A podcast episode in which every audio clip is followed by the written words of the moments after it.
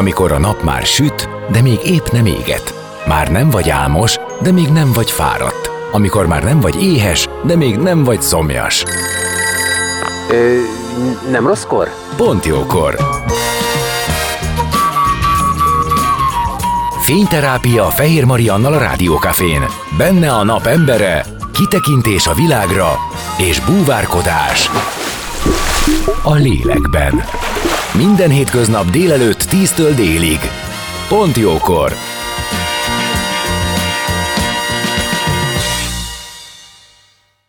Szép napot mindenkinek, én Fehér Marian vagyok, 11 óra múlt néhány perccel, már is folytatódik a Pontjókor, Bagó Bertalan, Jászai Mari díjas színész és rendezővel beszélgetünk az életünk dolgaiban a szakmai múltjáról és jelenéről.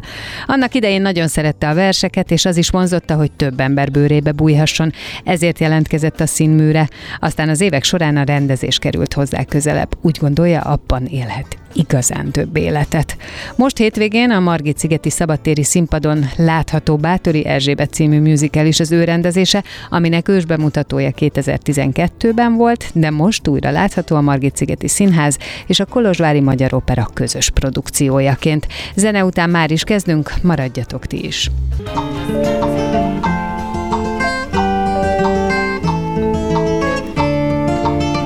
Beszélgessünk az életünk dolgairól, mert annak van értelme. Színház, zene, életstílus, kitekintés a világra és búvárkodás. A lélekben. Pont jókor. Fehér Mariannal a Rádiókafén.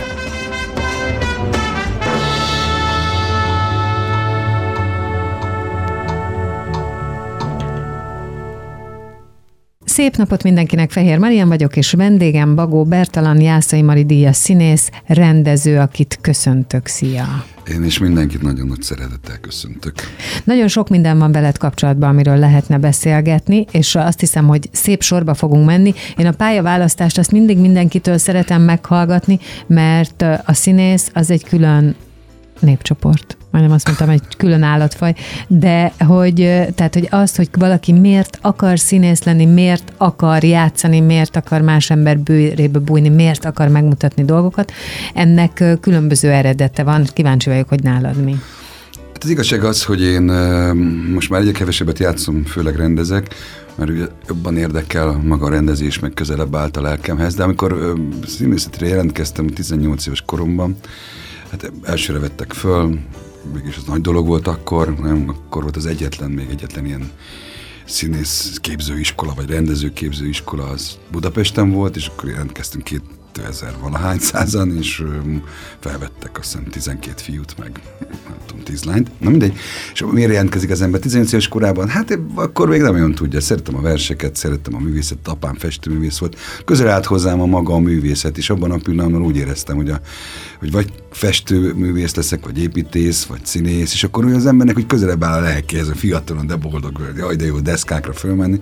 És viszonylag jól is ment, nyertem különböző szavalóversenyeket, meg játszottam itt-ott, ilyen, mint a gimnazistaként a különböző szín, színpadokon.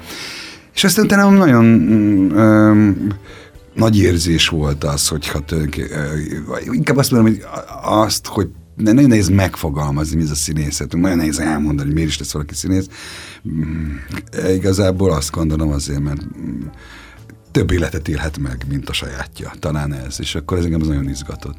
És amikor azért lettem rendező, mert akkor még több életet élhetek meg, mint egyet. Igen? Igen? Na, erre például kíváncsi vagyok, hogy mi az, amit te ebbe megélésnek gondolsz. A rendezőről nagyon sok mindent hallottam már. Azt, hogy magányos, azt, hogy nincsen ebbe a gondolataival, illetve a különböző érzéseivel, amit a színészek iránt táplál, abban egyedül van, nem nincsen benne megerősítése. Még színészként, ugye ez egy közösség, adott esetben ott lehet együtt megélni a rendező iránti érzést. Akkor az, amikor színész valaki és rendező, rendező is, ott lehet egy meghasonulás, hogy amikor kívülről nézed, és az elvárásaidat elmondod, akkor ha a színészként nézed, lehet, hogy ezzel nem értesz egyet, szóval, hogy egy nagyon bonyolult létállapot. Én azt gondolom arról, hogy ahogy láttam rendezőket, és akik úgy viszonylag még a világ, most nem akarom magam a világhírűekhez hasonlítani, de van a világhírűek is, azok mind játszottak és színészként kezdtek. Tehát valamilyen közük volt a játékhoz. Ez szerintem nem is kérdés, igen. Mert nagyon nehéz az íróasztal mellől. Tehát ez olyan, mint hogyha valaki festőművész akar lenni, és akkor nem tudja, hogy hogyan kell rajzolni. Tehát a rajzolás, az, a színészet szerintem az olyan, mint hogy, amit megtanul az ember rajzolni. A másik pedig az, hogy magányos. Vannak magányos pillanatai, vannak nem magányos pillanatai. Ez olyan, hogy amit az előbb most mondtam, hogy több életet lehet leélni, az úgy értem, hogy több korban, és én úgy, úgy gondolom és úgy rendezem a darabjaimat, hogy nagyon nagy mértékben részt veszek magában, a vizualitásban is, tehát nagyon izgat, hogy milyen képi világú, milyen korban, milyen, milyen stílusban működik egy előadás, akár a jelmezben és a, a, a, a díszletben és természetesen a zenében is. Tehát szeretem ezt az egészet összefogni, és a színészvezetésben is. Tehát nem mindegy az, hogy milyen hogyan játszik egy színész, és hogy ahhoz tudnám inkább hasonlítani egy jó rendező, egy jó karmasterhez hasonlítható, ami megtanítja a zenészeket egy stílusban játszani.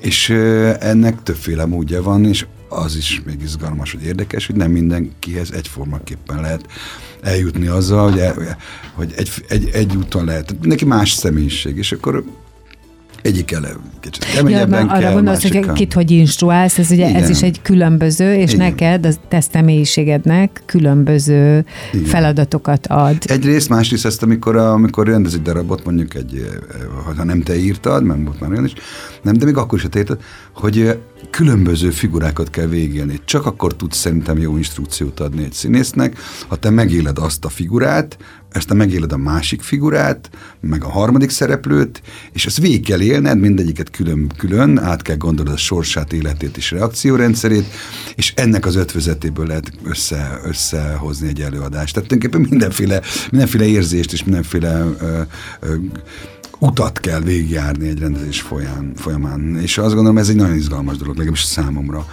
Ennek van egy magányos része, amikor az ember otthon ül és kigondolja, mert szerintem akkor jó egy olvasópróba, amikor nem ott találom ki, meg egy próba folyamata nem ott találom ki, hanem azt már eleve úgy jövök, hogy van egy vizualitás, van egy képem. tudom, hogy hogy fog kinézni, tudom, hogy hol vannak a színészek, tudom, hogy megvan egyfajta koreográfia a fejemben, és hogyha ezektől el, el lehet picit térni, de alapvetően meg kell tudni látni, hogy milyen előadást, mit próbálunk. Tehát össze-vissza nem lehet próbálni, hogy nem megyünk is. Nem van egy gondolat, ami mentén a színészeket ráveszem arra, hogy azt csinálják, amit én mondok.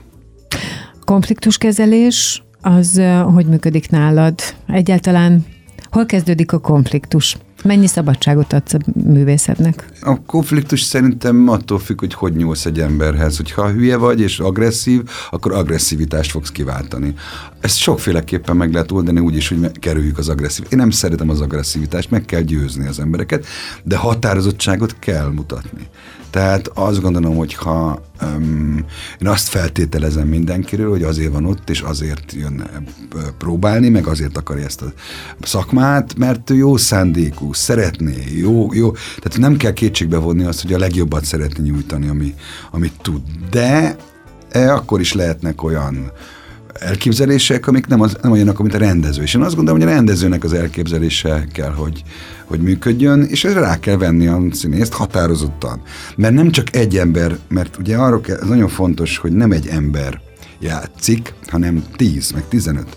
Ez nem monodráma például, ez most a bátoriról beszélünk, vagy bármiről, azt össze kell hozni, hogy egy stílusba beszélnek. Tehát nem lehet mindenki önző módon. Azt, az a rendező, és alá kell rendelni egymásnak.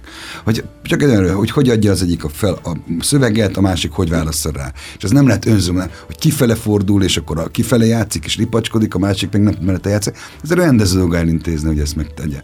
És én azt gondolom, hogy ezt nagyon határozottan meg kell tenni, és a konfliktus nem kerülni kell, hanem nem kell, nem kell a konfliktus csinálni, hanem szituációkat kell csinálni. Képzeld el, hogy ezt annál is inkább gondolom így befogadóként, hogy így kell, hogy a rendezőnek meg kell teremteni azt az egyensúlyt, ami a, a társulat tagjai között ö, normálisan működjék. Mert képzeld el, hogy ha ez nincs meg, ezt én nézőként érzem. Nemrég volt egy tapasztalatom, hogy vidéki színházban voltam, mostanában ez így fontos nekem, hogy elmenjek az ország különböző részeibe ö, megnézni darabokat, és volt egy darab, amiben roppantul érezhető volt, még az is, hogy a különböző színészeknek valami egyéni sértődése van, akár egy másik felé. Tehát teljes mértékig az volt az érzetem, attól függetlenül, hogy ettől még a darab jó volt, jól éreztem magam benne, de olyan szomorúsággal töltött el, hogy azt gondoltam, hogy tulajdonképp itt mindenki csak ugyanazt szeretné, megmutatni magát, megmutatni magát abban,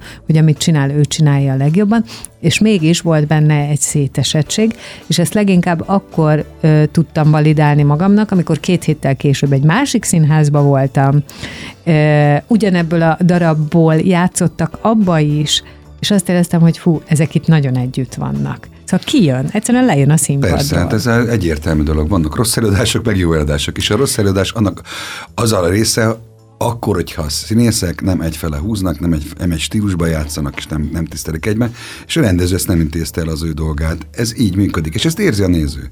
És attól jó, a másikat, akkor megnézed, ez attól jó, ez működik, ez meg van rendezve. Tehát olyan nincs, szerintem nincs olyan színház, ahol rendező nélküli színház. Monodrámát talán lehet csinálni, az is nehéz. Hm, szerintem ahhoz is kell egy, Az is egy kell, külső egy, kontroll. egy külső kontroll. Hát ez az, nem, verseket lehet mondani. verseket Tud, lehet. tudjuk, milyen az, mindenképp- mikor nincs külső kontroll. És az nagyon nagy baj, hogyha határozatlanság van.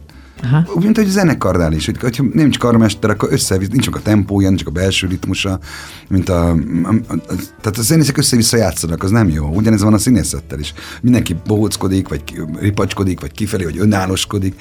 Az a rossz előadás. Ezért, de ez, ez nem is gondolom, hogy ez tehát ez gaztetnek tartom, nem, nem szörnyű Nem szavakat fog használni. Ne, mert értelek, Csomó értek. pénzt kap az államtól az ember, meg ha nem is kapja, akkor teljesen minden, mert most nem a legrózsásabb a helyzet, nem teheti meg szerintem. Az, egy művész, hogy a, nem a legjavát, és, egy rendező sem teheti meg, hogy nem a, a legtöbb melót fektesse bele abba, amit csinál, és akkor ez a benne van a belefektetett meló, az látszik, az érezhető. Így is lehet még kevésbé sikerült, vagy jó sikerült, de mindent meg kell, mert ugye a csillagok állása is hozzátartozik az, hogy éppen ez hogy jön észre, jön létre, de azt gondolom, hogy mindent meg kell tenni azért, hogy a legjobbat nyújtsuk. Rendezőként azt mondta, több életet lehet élni. Ilyen értelemben azt is gondolom, hogy van egy olyan szabadságod is, hogy mihez nyúlsz. Gondolom, hogy a rendező életben ez is van, hogy olyan da- darabhoz nyúlsz, amit te szeretnél, és biztos van olyan is, hogy felkérnek valamire, hogy rendezd meg. Van, van, van olyan darab, amit, amit úgy nagyon sok, hát mivel én egyrészt a Székesferi Veri Vörös Marti Színházak vagyok a művészeti vezetője, hát ott nagyjából azt rendezem, amit én szeretnék, tehát ez általában Az egy nagy szabadság. Aztán van, nagyon sok helyre meghívnak úgy, hogy mit, mit szeretné rendezni, és akkor volt, hogy van olyan is, de az kevesebb, nekem így áll az életem, hogy, hogy megkérdezik, hogy ehhez van-e kedvem, és hogyha nincs, akkor mit akarok mást. De van, amikor ajánlanak olyat, amihez van kedvem, például itt mondom, messze a József Attila színházba a Kódus Operát hívtak, most volt nemrég a bemutatója, ahhoz volt kedvem, de ők ajánlották, az egy jó darab. De ugye általában az, az arányok 70%-a az, hogy én, én választok, vagy azt választom csak. Én olyat nem tudok megrendezni, ami nekem nem tetszik. Tehát én ezt nem is ér, akkor nem mondom. Azt mondom, ne, ne haragudjatok, ezek nem, nem, nem érdekel. Nem tudom megcsinálni, nem érdekel.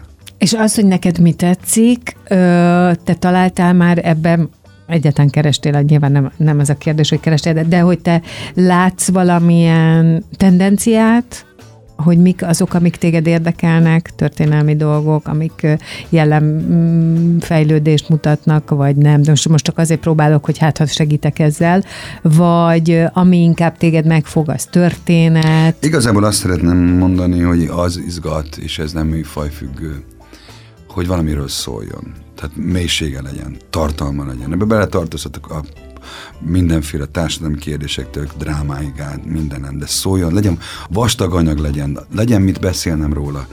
Én nem tudok olyat rendezni, ami nagyon könnyű. Tehát ezeket én unom. Ami ilyen egyértelmű megadja Ezt magát. un- unatkozom. Az egy ilyen jó technikai dolog. Ahhoz is kell mesterségbeli tudás, mert a ritmusát megadni, mondjuk egy jó vígjátékot megcsinálni. Csináltam olyat is, de az éppen volt kedvem. De, amúgy, de abban nem nagyon sok jut eszembe, hogy megcsinálnám. Az egy mesterség, ez egy olyan, olyan dolog, mint hogyha ez új gyakorlat, mondjuk azt. Nekem. Engem ez nem érdekel. De azok, ami inkább azt mondanám, hogy stílusában, ami egy kicsit fajsúlyosabb de mondom, hogy szól valamire.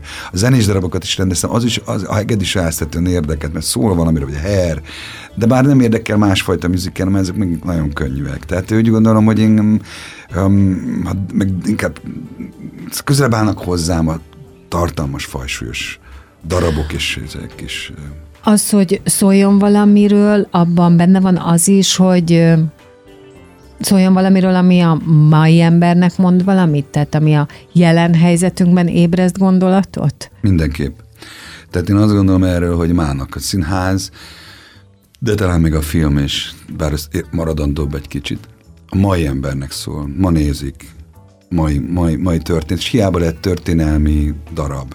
Tehát hiába játszott akár Shakespeare, vagy valamilyen múlt század, vagy egész végig. Az, az akkori, azt gondolom, hogy most nézik, mostani problémákkal van feltöltve. Nem muszáj ezt direkt aktualizálni, tehát nem kell minden mai ruhába játszatni, de úgy kell fogalmazni, hogy egy, nem egy nem egy múzeum. A színház és a művészet nem múzeum. Múzeumot is nagyon kedvelem, és akkor elmegyek a múzeumba, és megnézem, milyen régi dolgok vannak ott, és akkor azt úgy tekintem, hogy de jó, de régen hogyan éltek emberek, és akkor megnézek három festményt, vagy megnézem a bútorokat, de ez egy múzeum. A színház, vagy a vagy a film, vagy a művészet, az nem múzeum, mert most történik meg ebben a pillanatban veled, újraéled, és aki ezt nézi, nagyon fontos, hogy tudjuk, hogy ugyanolyan részese a néző is egy előadásnak, mint a színész. Tehát az, hogy ez egy közös, közös beszélgetés, dialóg van a néző és a, a, a, a színész, vagyis az előadás között, mondjuk az előadás is. És ez nagyon fontos, hogy az milyen dialóg. Ez a, nem lehet elmenni amellett, hogy ezt ne a mai embereknek jövőnek meg nem tudjuk, meg ez meg kiderül. Nézed a reakciókat? Persze. Rendezőként? Tehát te ott Persze. vagy a nézőtéren? Nem mindig. Tehát először is van egy próbafolyamat, eltelik 6 hét vagy 8 hét. Igen akkor megjön az első néző, ugye a nyilvános főpróba előtt van egy házi főpróba, jönnek a nézők, akkor figyeled, persze. De nagyjából sejtem, hogy most itt fognak nevetni, 90%-ból sejtem, hogy Hát még jó. Fognak. De, de, de, de nagyon nehéz, nem olyan könnyen. Tehát az, hogy hát de valamelyest, ezt, de hát gondolom, miközben rendezed a darabot, azért azt... Igen, de nagyon nehéz dolog, mert a, a, a Chaplin is azt nagyon nehéz, például Chaplin vígjátékokban, és ha már 66-szor látod, akkor azt gondolod, hogy ez nem jó, mert már nem nevetnek rajta. Ah. De mindig, aki jön új, az nevetni fog. Ja, Tehát az, az a nehéz benne, hogy te a fejedben, és a színész is elunja, hogyha nincs nézés, mondjuk egy végjátéknál, és már 60 mondja azt a poént, és nincs senki, aki nevesse. Amin először nevettünk, akkor először hallottuk, utána a rendező is, és azt kell megőrizni hogy tudjad, hogy ez a pillanat ugyanolyan jó. Aha, aha. És ne, ne legyen több, ne roncsuk el, jóta, hogy a Diderot írja, jóta jobban ne, rossz, ne rosd el. Tehát az, hogyha már, az megvan az a pillanat, de hogy úgy érzi az ember, vagy mondjuk a színész például, hogy hú, még kenne valamit, mert elkopott. Nem, ez pont jó úgy, majd bejön a néző, és akkor onnantól kezdve igazolja, de azt ne roncsuk el, mire bejön a néző. Tehát mondom, ez nem olyan egyszerű történet. És a másik az, hogy akkor persze, hogy nézem, akkor ez a premier, akkor általában reméljük jól sikerült, és akkor eltérik egy kis idő, és én utána nézem meg, tehát akkor meg el... Hagyod ezt az érési folyamatot? Nem érési folyamatnak, én akarok jobban eltávolodni tőle. Tehát ah. az, hogy megnézem premier, ér és addig ér, ami, tehát szerintem a premierig az be kellene érnie, meg kell csinálni egy előadást. Azt mondják, hogy még tí, az első tíz alkalom, ami... szerintem ez nem jó. jó okay. Ezt, nem, okay, ezt okay. nem hiszem el. Hát mind, mindennek kellene megcsinálni egy előadást a premierre. Miért kell? Lehet nüanszok, lehetnek értem, finom értem. dolgok, legyen kész. Tehát ez kész előadás kell hozni, és ez nem. És akkor utána, amikor már hogy eltelik tíz előadás, akkor megint megnézem, és akkor azt látom, hogy inkább szerint nekem az a véleményem, hogy rontja. Fordítva gondolom, nézők rontanak a színészeken. Tehát, hogy, mert elkezdenek, ha nem elég erős a rendezés, de ha meg erős is, akkor is, ha bejönnek a reakciók, és fellágyítja, megváltoztatja egy kicsit azt a koncepciót, amit én akarok. És ez nekem nem tetszik. Tehát én azt, azt az előadást szeretném látni, amit én rendeztem, nem amit a néző átrendezett. Tehát nem, az, az érési folyamatnak van egy része, amik érik, az rendben van, de van egy rombolása is, egy korrodális elhasználódik. Uh-huh. Mert a néző átrendezi óhatatlanul a reakciórendszere által. És akkor az elcsúszunk, hogy, hogy van, aki nem elég erős, vagy elég olyan hajlamú színész, aki szeret nagyon tetszeni a, nézőknek, hát az könnyen megesik az, hogy az olcsóbb megoldások felé fordul. És akkor azt meg kell mondani, hogy ez nem, várjál, ez nem úgy van. Tehát ez egy, nagyon, ez egy, egy komplikáltabb történet, mint annál, hogy érik, hanem, hanem ez meg is, el is romolhat, nem csak. Világos, na ezt így még nem hallottam, de jó, hogy akkor van egy ilyen ö, ö, olvasata is. Igen, igen van. Sok nem vagyok egyedül, tudom. Van, vannak ilyen rendezők, igen. Innen fogjuk folytatni, csak most zenélünk egy kicsit, de aztán jövünk vissza vendégemmel, Bagó Bertalan Jászai Mari Díjas színész rendezővel, maradjatok ti is.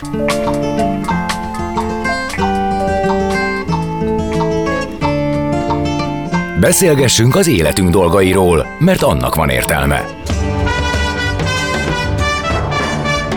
Színház, zene, életstílus, kitekintés a világra és búvárkodás. A lélekben. Pont jókor. Fehér Mariannal a Rádiókafén.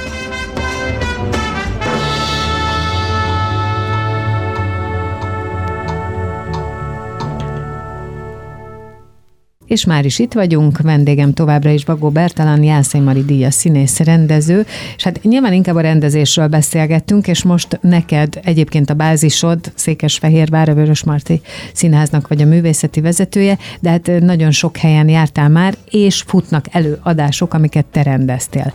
Én tudom, hogy átrendeződött, vagy hát megváltozott ez a színházi világ, nem feltétlenül van más stabilitás, csak egy helyre dolgozunk, hanem nagyon sok minden, de hogy van akkor, hogyha te megrendezel egy előadást, azt útjára bocsájtod, és aztán azt játszák x időn keresztül. Nyilván nem vagy ott az összes előadáson, sőt, ugye mondhatom azt, hogy te itt kint találkoztál egy színésszel, akivel beszéltetek, hogy ó, most játszotta valamelyik darabot, amit te rendeztél. Tehát, hogy te így elengeded, vagy időnként ránézel ezekre, vagy hogy működik? Hogy kell rendezőként ezzel Én foglalkozni? úgy vagyok ezzel a történettel, hogy amit az előbb is mondtam, hogy hogy ha mondjuk nem ebbe az országba, van olyan van több előadásom, van ebbe az országba megy, hogy időnként visszamegyek és megnézem. Ha mi közelebb van természetesen, közelebb van a, a lakhelyemhez, meg a, meg a városhoz, ahol élek, akkor oda többször megyek el. Természetesen Székesfehérváron többször láttam az előadásaimat, de elmegyek máshova is, ahol, ahol, uh, ahol mennek az előadásaim. De egy idő után már nem tudom követni. Hát persze. Mert van, amikor már... Hát nem, hogy is lehetne. Kell, akkor nem tudom követni, de azért mindig ránézek, meg tudok róla. Meg tényleg ez most a Kristóval találkoztunk, az nagyon tíz éve rend, nem, nyolc, nyolc éve rendeztem. Többször láttam, már felújítottam, és az utóbbi években nem láttam, de nagyon nagy siker. Hát örülök neki, hogy több éven keresztül megy egy előadás, és megkérdeztem, hogy hogy, hogy megy most, és mondta, de mondtam, hogy hív fel, ha meg, megyik, és meg fogom nézni. Tehát azt hiszem, hogy mindig kell, ez, azt gondolom, most úgy érzem, hogy a színész is igényli. Tehát, hogyha mm, ő is örül annak, hogyha újra meg, megnézi a rendező, és mond valamit, hogy hol Biztos vagyok benne. Hát ez, egy ez fontos is, ez egy közös alkotó munka. Így van, szerintem abszolút Ez nem olyan, mint a film, hogy megcsinálod a filmet, és akkor összevágod, és akkor van a, benne van a dobozba. Rendeztem filmet is, de tehát az, hogy az más, ott, ott um, az kész van, mondjuk annak két hibája van. Egyik az, hogy az változtathatatlan, de az úgy marad, ez az erénye és a hibája is. Igen. Ellentétben az színázzal, ahol változhat, de ott lehet javára is, meg lehet ugye vissza is, tehát széteshet. Tehát a kettő jön. Mi van akkor, amikor, mint például, ugye a június 10-i, az most egy aktuális előadás, június 10-e este 8 óra, Margit Szigetti szabadtéri színpad, lesz a Bátori Erzsébet című darab, amit te már egyébként megrendeztél, azt is vagy 10 éve Kolozsváron. És most ö, ezt gondolom felújítani, újra próbálni, újra nézni kell.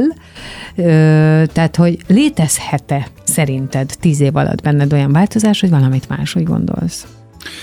Bizonyára. Bizonyára van tíz év alatt másképp gondolnék, de ez egy adott helyzet, mert ez ugye ez egy közös koprodukció volt a Margit Szigeti Szabadtéri Színházzal és a Kolozsvári Operával. Tíz évvel ezelőtt csináltunk egy ősbemutatót, ez a Bátori Erzsébet nevezetű tulajdonképpen az opera és a musical határán van, ebben nincsen próza, csak ének van, és, és ez is igazából egy jobban hasonlít az operához, mint a musicalhez. Na mindegy, hogy milyen, amikor elmegyek. Hát most ez ment pár évig, nem tudom, 5-6 évig ment elő, párszor láttam meg, és eltelt x idő, és ugye eszébe jutott a vezetőségnek, hogy ezt fel kellene újra hozni, mert nagyon nagy sikere volt akkor. És hát ez most nem ment x ideje, és ez úgy működik, hogy Novák Péter, a, aki a koreográfása a történetnek, ö, lemegy előttem egy kicsit, mert a koreográfia az mindig olyan, meg, meg, meg, megpróbálják emlékező próbákat tartani, és amikor valamelyest összeáll, ami mert régi, mert konstruálják, akkor én is lemegyek, és akkor azokat az utolsó simításokat meg tudom tenni, mert nincs rá annyi idő. Tehát ezt nem újra próbáljuk. Tehát, hogyha ez... Elképesztő egyébként ez, hogy mindenhova bekúszott ez a nincs Igen. idő. Tehát, hogy mindent, Igen. mindent. Meg pénz. Igen. Mert a pénz az idő. Igen. Tehát az, hogyha most egy, úgy adná az élet, ugye x idő utat, tehát próbálhatnék még három hetet, vagy négyet, akkor valószínűleg nem azt próbálnám rekonstruálni, mi volt, hanem hogy beleraknék olyat, ami eltelt meg a fejemben. Nem merő, nem azt jelenti, hogy teljesen átrendezném, de bizonyára tennék bele hangsúlyokat, ami eltelt időben megtenni. De erre nincs lehetőségem.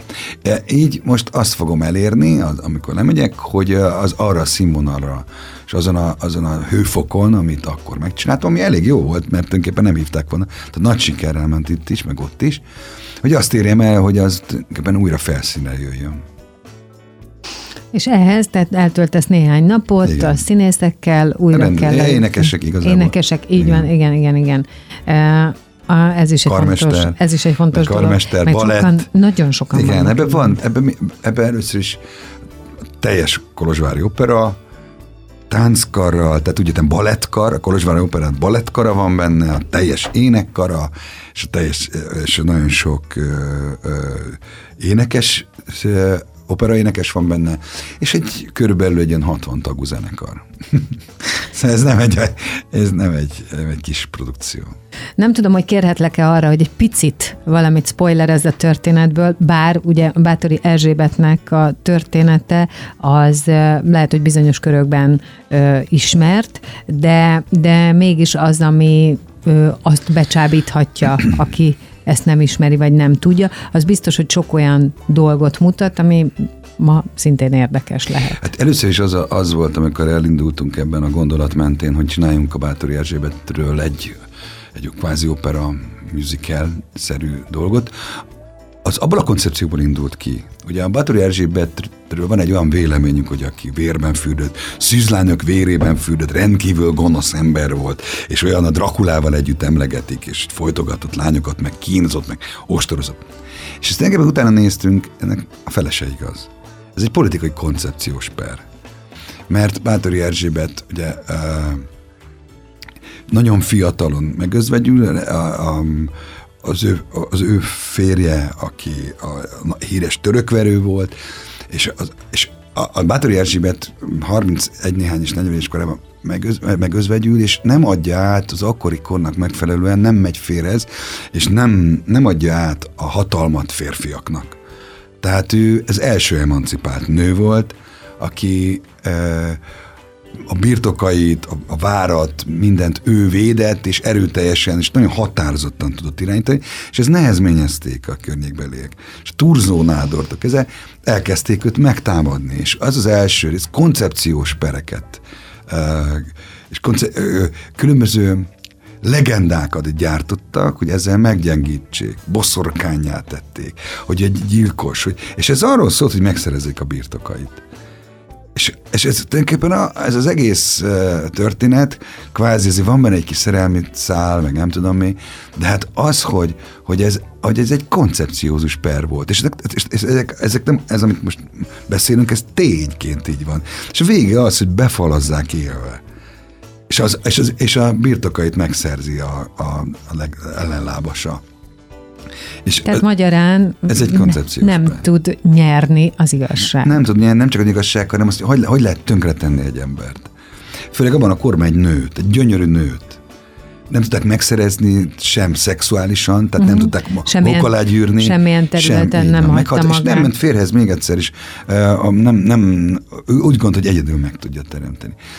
És hát ö, voltak, tehát tényleg szép nő volt, a korának megfelelő szépség, sokan rajongtak érte, és hát ez is azt gondolták, hogy hogy tudja megőrizni a szépségét, hát természetesen olyan dolgokkal, amiket. Holott ez nem, ez nem arról szólt, mert igen, volt neki egy, egy, egy nő, aki, akivel egy, aki, aki a szolgálója volt, de ez inkább úgy mondanám az ilyen füves nő volt. Tehát akik a gyógynövényeket, füveket, meg különböző ö, erdőben gyűjtött. Tehát a természet adta lehetett, tehát nem botoxozottnak, gondolom. Így. Nem, és nem, nem csak ő, hanem ezzel, és ispotáit is csinált, hogy gyújtotta betegeket ezáltal a, ezekkel. És erre is ráfogták azt, hogy, hogy, hogy ez, ez valami ördögtől való. Ilyen világos, persze. És hát. boszorkányok, és akkor a nők boszorkány, és akkor mindent ráfogtak.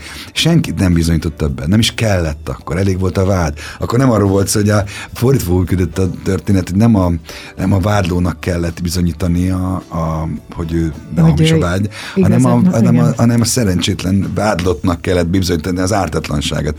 Tehát voltak olyanok, ugye, hogy melyik nehezebb, a egy kacsa vagy egy boszorkány. Általában boszorkány, tehát boszorkány.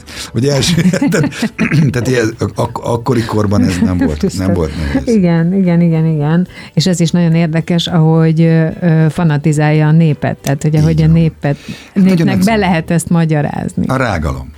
A rágalom, és hát végig ezek az emberek ott nem, nem, hát az akkori kor emberei azok az sokkal erőteljesebb hiedelmekkel, a köznép és azt jobban elhittem, tele hát- volt egy másfajta világban éltünk.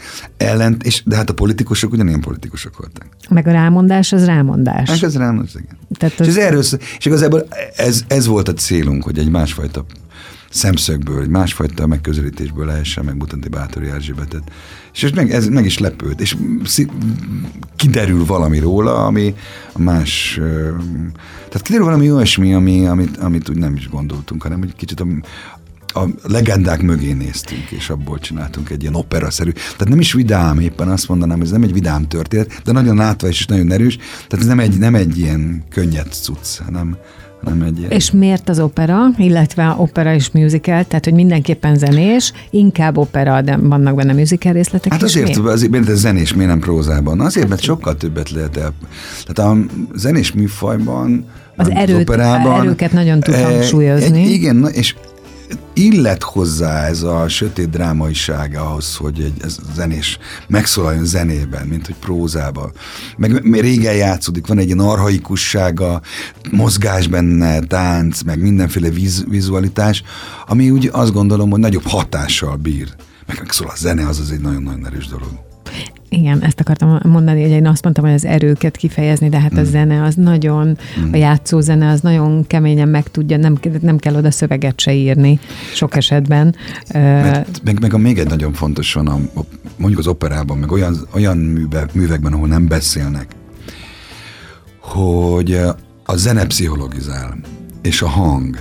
Tehát azt mondjuk egy tenor és a tenorhoz szóló kíséret, az képvisel egy olyan fajta magatartás, amit elfogadunk. Mondjuk azt, hogy a hős. Uh-huh. A bariton az, a, az lehet hős, negatív is, pozitív is. Basszusok általában negatívok. Vagy, e, most innentől kezdve ez egy olyan e, csodálatos dolog a néző számára, hogy a hang alapján és a zene alapján már eljut valami fajta lélektani világhoz, és azon belül még hozzatartozik a játék, a képi világ, a mozgás, csak egy komplexem, komplexebb, tehát az opera a, a, a, a, a, a műfajok királynője, vagy királya, tehát ott mindenféle dolgot lehet olyat csinálni, amiben a, egy prózában kevésbé.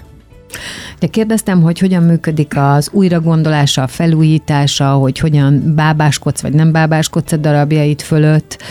Beszéltünk ennek most tulajdonképpen a gyakorlati részéről. Lelkileg neked van-e valamilyen kapcsolódásod így tíz év után?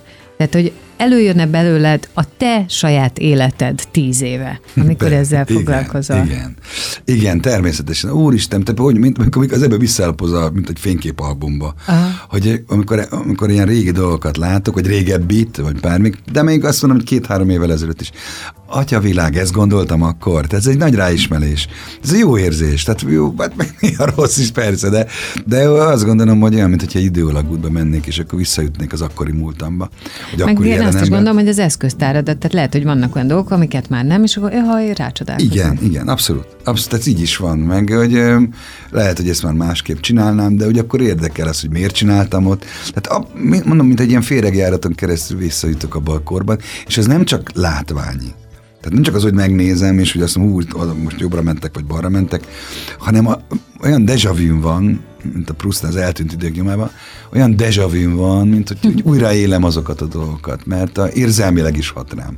És akkor előjönnek olyan, érz, olyan érzések, illatok, meg nem tudom mi, meg olyan ízek a fejemben, ezeken, mint a szinesztíziában, amit akkor éltem át és akkor hatott rá. Ez egy nagyon izgalmas dolog. Olyan, mint egy régi szerelem. Találkozol egy nővel, akit nem láttál százezer éve, és egyszer csak úgy jön veled szembe az utcán, és hó, hát te. És főleg, ha ez New Yorkban van. Nekem. és ez egy izgalmas. Tényleg, mert nem is itt. Tehát az, hogy nem a, nem a Rákóczi úton, hanem a mész, és váratlanul megjelenik egy, egy régi szerelem, és akkor tulajdonképpen újra éled. Tehát főleg, hogyha beszélsz is vele.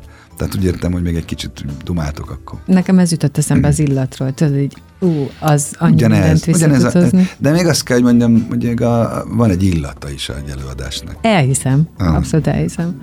Na hát akkor kíváncsian várjuk ezt a szombatot, tehát június 10-e szombat este 8 óra, Bátori Erzsébet Margit Szigeti Szabadtéri színpadon rendezője te voltál, te vagy, és én most nagyon köszönöm, hogy itt voltál és csináltál hozzá kedvet. Én is nagyon szépen köszönöm, és jöjjenek minél többen. Bagó Bertalan, Jászai Mari Díjas színész rendező volt a vendégem itt a Pont Jókorban, ami ezzel véget is ért, és holnap délelőtt 10 órakor jövök friss adással, de addig is maradjatok és hallgassatok nagyon sok kávét. Dél van. Pont jókor. Azaz most ér véget Fehér Maria műsora.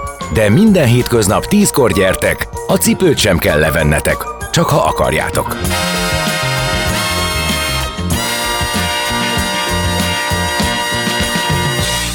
Az elhangzott műsorszám termék megjelenítést tartalmazott. Rádiókafé 98. A minőség soha nem megy ki a divatból.